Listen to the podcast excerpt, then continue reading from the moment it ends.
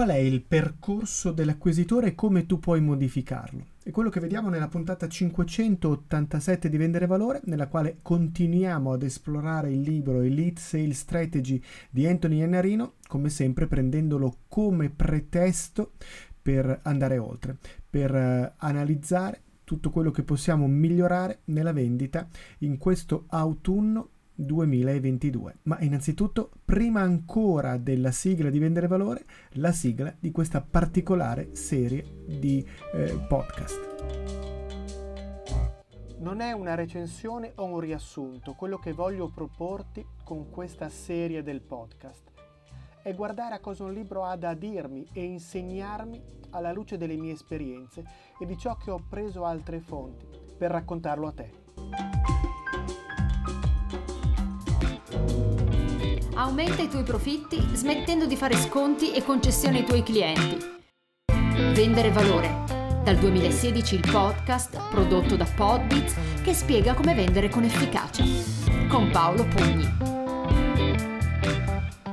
E ci eravamo lasciati non soltanto parlando di Elite Sales Strategy, ma parlando anche di maratona. Eccomi qui, la maratona di Londra è arrivata alla fine l'ho portata alla fine, sono arrivato in fondo e ho imparato tante cose, ho imparato che bisogna essere disciplinati con le indicazioni che ci vengono date, ad esempio dal coach.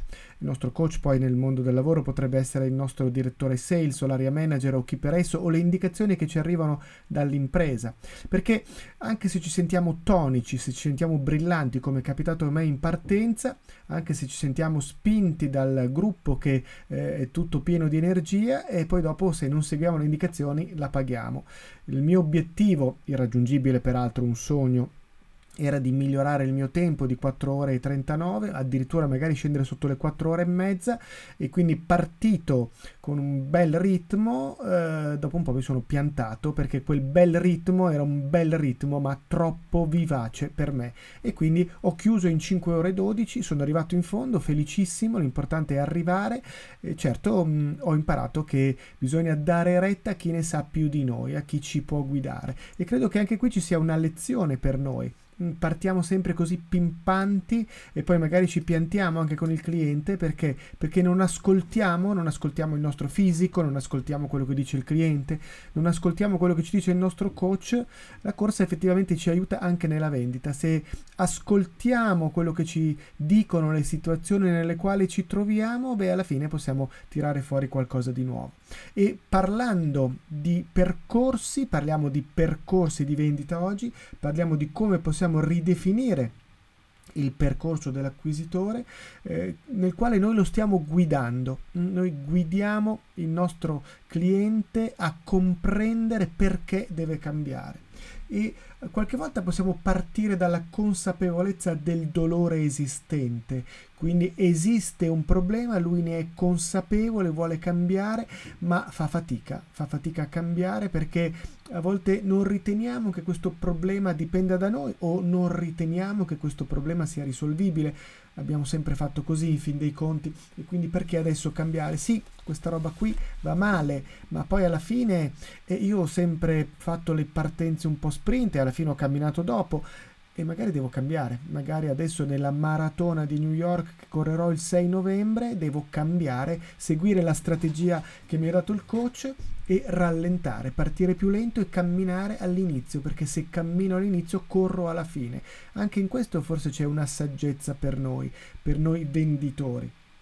E quindi eh, cambiare abitudini. Non sempre potrebbe esserci quindi già un errore in atto, ma potrebbe esserci un errore futuro. Abbiamo sempre fatto così, ma il mondo intorno ci è cambiato. E quindi non partire dal coccodrillo che c'è già, ma dal coccodrillo che può arrivare. Aiutarlo prima, anticipare questa possibilità. Quindi far vedere al cliente che potrebbe arrivare questo problema. Ma, ma qui ci sono tre casi con i quali noi dobbiamo scontrarci, o perlomeno, diciamo così, ci sono tre casi dei quali dobbiamo tenere forte evidenza. Quando non c'è una necessità immediata di cambiamento, ma c'è una spada di Damocle che pende sulla testa del nostro cliente, dobbiamo immaginare come possiamo far capire al cliente qual è il problema. Primo è spiegargli il futuro, è perché fondamentalmente di fronte a qualcuno che ci dice guarda che potresti avere questo problema, la nostra prima reazione è a me, a me quella roba lì, no, quando mai? Ma figurati. Mi è capitato di recente di avere un problema con una tapparella elettrica, il motore si era piantato, si era rotto, non saliva più, sono venuti a vederlo, mi hanno fatto notare qual era il problema, abbiamo dovuto sostituire quel motore elettrico, ma quella stanza di tapparelle elettriche ne ha due e quindi già che c'era eh, il nostro solerte tapparellista ha guardato anche l'altra e mi ha detto guardi potrebbe morire da un momento all'altro anche questa. Certo, mh, mm, non ha quel problema che aveva l'altra e che quindi eh, questa morte potrebbe essere immediata o rapida o vicina, però potrebbe succedere. Cosa vuole fare? Evidentemente non è stato così mh, mm, capace di farmi prospettare questi coccodrilli o forse il problema della tapparella che non sale può essere visto che ce n'è un'altra di fianco che appena mo- avuto un motore nuovo mi ha fatto dire beh guarda ci pensiamo. In questo momento ehm, ho degli investimenti, un budget su altre cose più significativo, non voglio pensare a questo. Quindi casomai rivediamo in un secondo momento. Certo, mi rendo conto che potrebbe da un momento all'altro venire questo problema. Ecco, mi ha spiegato bene il futuro? Noi sappiamo spiegare bene il futuro o commettiamo l'errore del tapparellista? Non mettiamo in evidenza questo problema? Oppure magari non è il momento giusto per parlare con, con il cliente. Quindi di fronte a un cliente che è confuso, Mm, o comunque che non ha questa percezione dell'errore, se vogliamo aiutarlo a cambiare dobbiamo mettere evidenza, ma con onestà, senza manipolazione, senza eh, indurre in eh, forzature che alla fine danneggiano solo la mia immagine, eh, quali potrebbero essere i problemi nei quali in, va a incocciare mm, più o meno rapidamente. E forse devono essere problemi un po' più pesanti, un po' più ehm, dolorosi che non una tapparella che non sale. Oppure il nostro interlocutore può essere consapevole, costretto quindi a cambiare, ma confuso, non sa da che parte andare, non sa che cosa scegliere, non sa perché deve dar retta a te o a qualcun altro. E quindi qui io devo mettere il cappello del consulente e aiutarlo a mettere ordine nel suo tavolo. Sul tavolo ha tante cose confuse, pezzi confusi del puzzle, devo aiutarlo con domande intelligenti a mettere a posto il puzzle. Un po' come quel gioco nel quale io non posso muovere i pezzi che tu hai sulla tua scacchiera, sul, tu, sulla tua parte di tavolo, ma posso solo darti indicazioni facendoti domande. Ecco, questa è la nostra arte. Sappiamo farlo? Ci stiamo allenando per guidare il nostro interlocutore a comprendere la realtà, a mettere ordine nella confusione? Da dove partiamo? Dall'esperienza che abbiamo, dall'esperienza precedente che ci permette di avere già risolto problemi analoghi con clienti e quindi capire quali possono essere le implicazioni, le difficoltà, eh, tutto quello che eh, magari mh, è collegabile a una resistenza interna. Devo aiutare il mio cliente oppure sono costretti e scafati, sanno cosa fare, eh, magari non vogliono dirmelo, io devo aiutare me stesso a questo punto a capire qual è la loro sfida, perché sono lì da loro, perché se sono lì da loro qualche ragione ci sarà, o sono stato così insistente in maniera aggressiva, st- ho stalkerato il cliente e mi ha ricevuto per che così almeno può spuntare la casellina, adesso sei venuto qui, basta, ti ho detto che non mi serve niente, basta, oppure questi casi spero che siano rarissimi, oppure sono lì perché in qualche modo, in qualche modo, quello che eh, posso dargli gli interessa e quindi io devo partire dal comprendere esattamente qual è la sfida che devono superare, che non è collegata alla soluzione del problema ma ci sta intorno. Magari non hanno sufficiente budget, magari devono far capire a qualcuno della loro azienda che devono trovare una priorità in questa soluzione da applicare. Magari devono convincere altre persone internamente qual è la sfida e come posso aiutarle.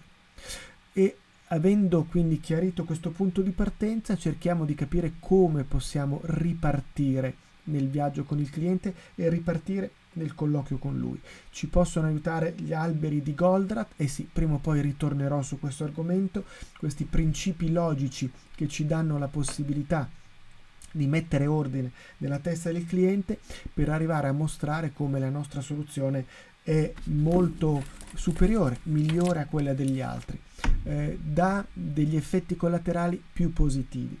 E quindi a questo punto per continuare nel viaggio io devo mappare il mio cliente, devo capire con quale mappa mi sto muovendo. Devo capire in che modo riesco a spostare verso il futuro e sull'investimento invece che sul prezzo la sua percezione.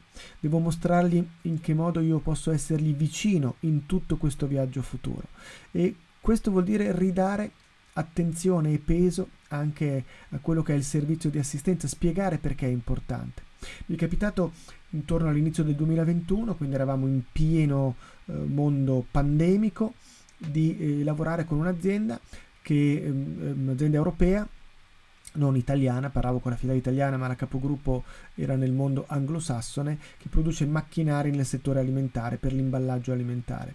E che mm, mi dicevano di avere beneficiato molto paradossalmente proprio dal fenomeno pandemico perché i loro clienti si stavano spostando su una, una scelta a basso prezzo, Asia in modo particolare, produttori di quei paesi, Thailandia, Cina, eh, Filippine produttori quindi di mh, mm, macchinari a un costo più basso minore qualità forse, ma alla fine per loro ritenuta tollerabile.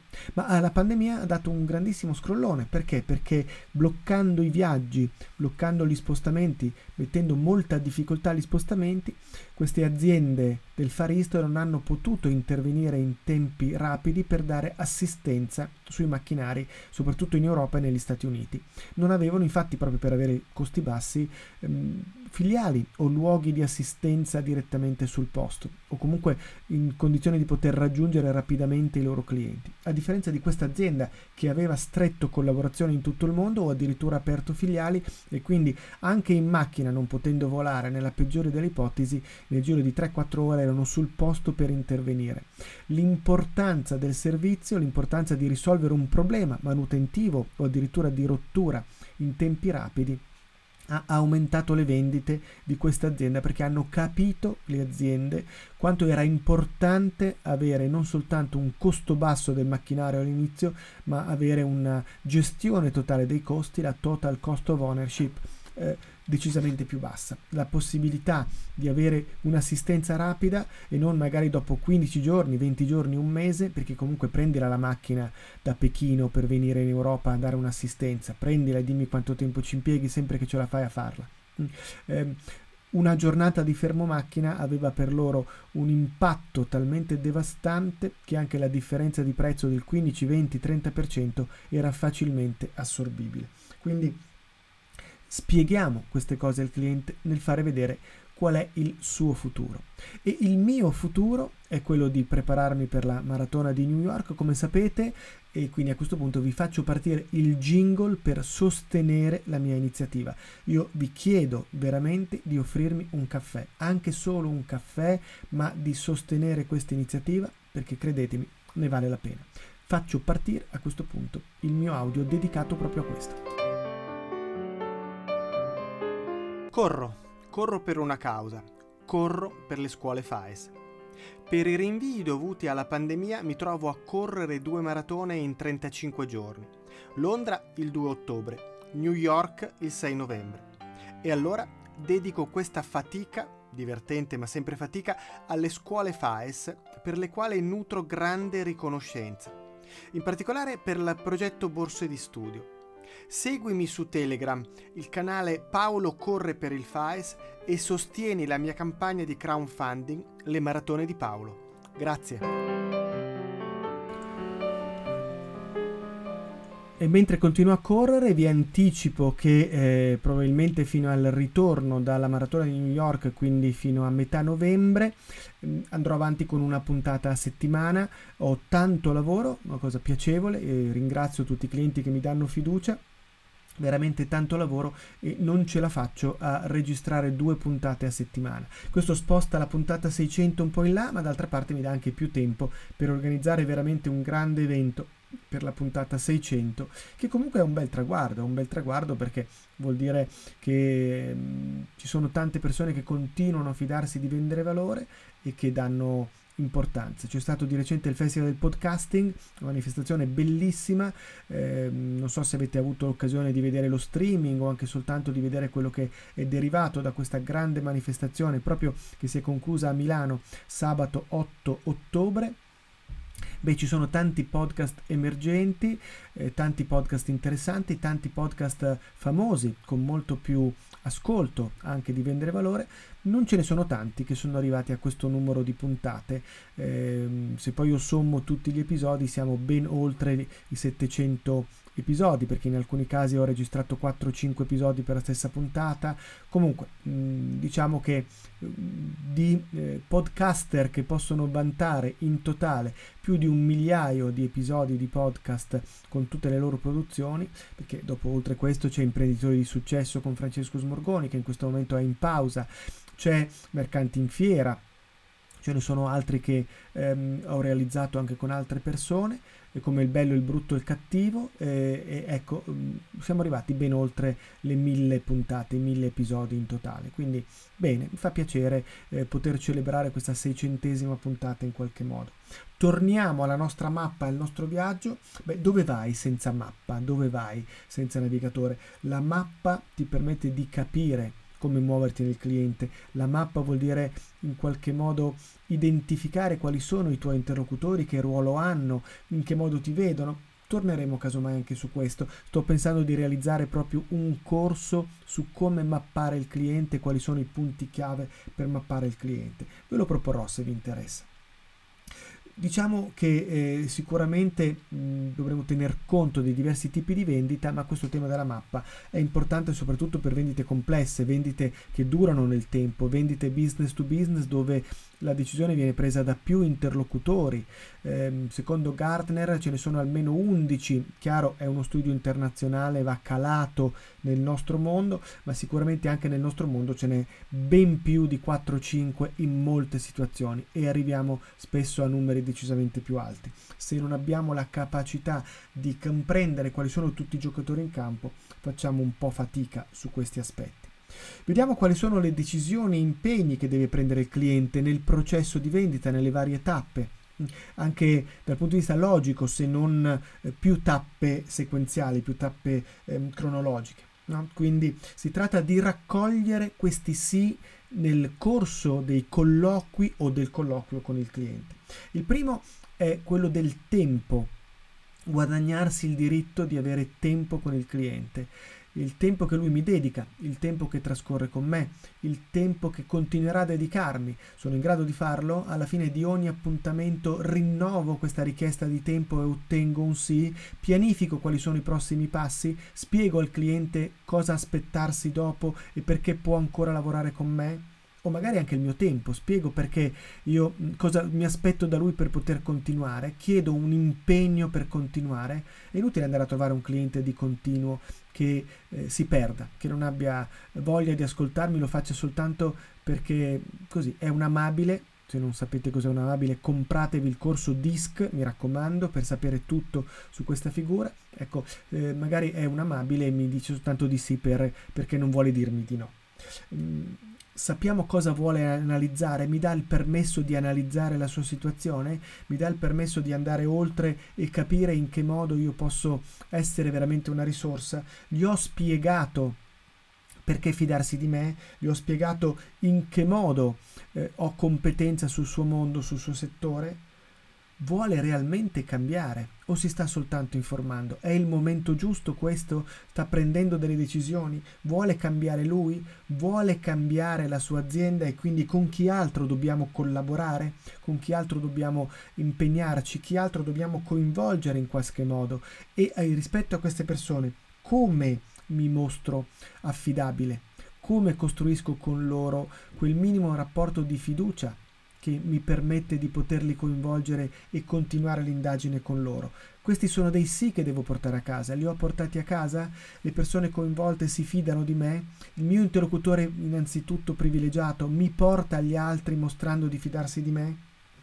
Arriviamo a parlare di investimenti arriviamo a un certo punto anche a identificare, non dico il prezzo esatto di quello che dobbiamo vendere, ma un ordine di grandezza. E io qui sono pronto a spiegare quale sarà il ritorno sull'investimento, il payback time, il tempo di ehm, recupero di questo investimento, come quei soldi produrranno più soldi o eh, ci limitiamo semplicemente a di sfuggita buttare un prezzo di listino senza specificare tutti questi aspetti analizziamo quale potrebbe essere la direzione della proposta prima ancora di parlare della proposta? Anche questo è un punto importante. Se io do delle indicazioni su una linea di intervento piuttosto che su un'altra, mi porto avanti. Io penso che potremmo procedere in questo modo. Cosa ne dice? No, assolutamente una cosa del genere qui da noi non funziona. Bene, interessante perché posso proporre una soluzione alternativa. Se io arrivo a proporla già con una cifra in un'offerta e il cliente mi dice di no, è molto più difficile tornare indietro. Diamo delle indicazioni prima su come vorremmo muoverci, quale potrebbe essere la direzione della soluzione quali sono le sue preoccupazioni? Le palesa, non le palesa, mi mostra i dubbi, mi mostra quali possono essere delle difficoltà alle quali lui andrà incontro o anche soltanto delle resistenze sue o dell'azienda che è bene poter risolvere prima. Mi dà indicazioni su chi decide, riesco a conoscere chi decide. Vedete, sono tutti step in cui io devo guadagnarmi un sì, mm, devo procedere in questo processo d'acquisto per arrivare alla fine a avere messo tutte queste caselline ed essere in vantaggio rispetto ai concorrenti. Magari devo superare eh, alcuni ostacoli nel loro processo d'acquisto, devo forzare dei criteri che loro si danno e che si sono dati. Ad esempio, ehm, procediamo parallelamente con altri due fornitori perché così almeno ne ho tre portati avanti insieme. Devo spiegare perché magari alcuni criteri che loro stanno applicando non funzionano. No, no, lei comincia a darmi un prezzo, poi parliamo. Io le dico esattamente quello che voglio e lei mi fa un prezzo di quello che voglio. Qui c'è un bellissimo post di Alessandra Colonna di fine estate in cui diceva ho avuto una richiesta di questo genere da un cliente e gli ho detto grazie non mi interessa. Eh, voleva dirmi lui quello che dovevo fare per lui. No, io metto la mia competenza a disposizione per te perché questo ti permette di trovare la soluzione migliore. Forzo questi criteri, sono in grado di farlo, oppure devo giocare con i criteri del cliente e quindi devo capire in che modo voglio adeguarmi a questa situazione, se voglio farlo, oppure se non voglio farlo, tirarmi indietro.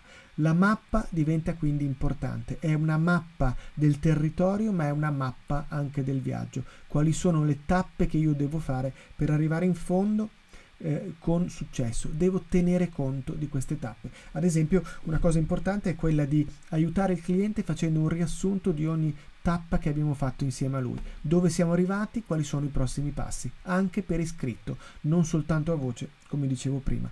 Aiutare anche il cliente ad avere la sua mappa e a capire dov'è. E noi siamo a lunedì 10 ottobre, siamo alla puntata 587 di Vendere Valore, ci sentiamo tra una settimana, il canale Telegram e il gruppo Telegram Vendere Valore la compagnia sono sempre attivi, io sto continuando la preparazione per la maratona di New York, sto continuando a lavorare con i miei clienti per aiutarli, secondo il modello di vendere valore, a creare valore per i loro clienti e a migliorare i loro profitti.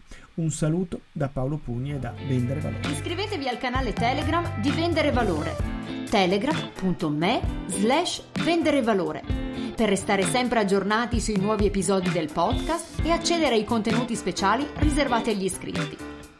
Per contattare Paolo puoi utilizzare Telegram scrivendo o lasciando un messaggio audio a telegram.me slash paolopugni oppure scrivere un'email a paolo.pugni chiocciola pugnimalago.it o ancora contattarlo su LinkedIn. Vendere valore è realizzato in collaborazione con Podbiz, che trasforma le tue idee in podcast e i tuoi audio in libri. Cura editoriale di Andrea Pugni. Musiche di Emanuele Chiaramonte. Voce della sigla di Valentina May.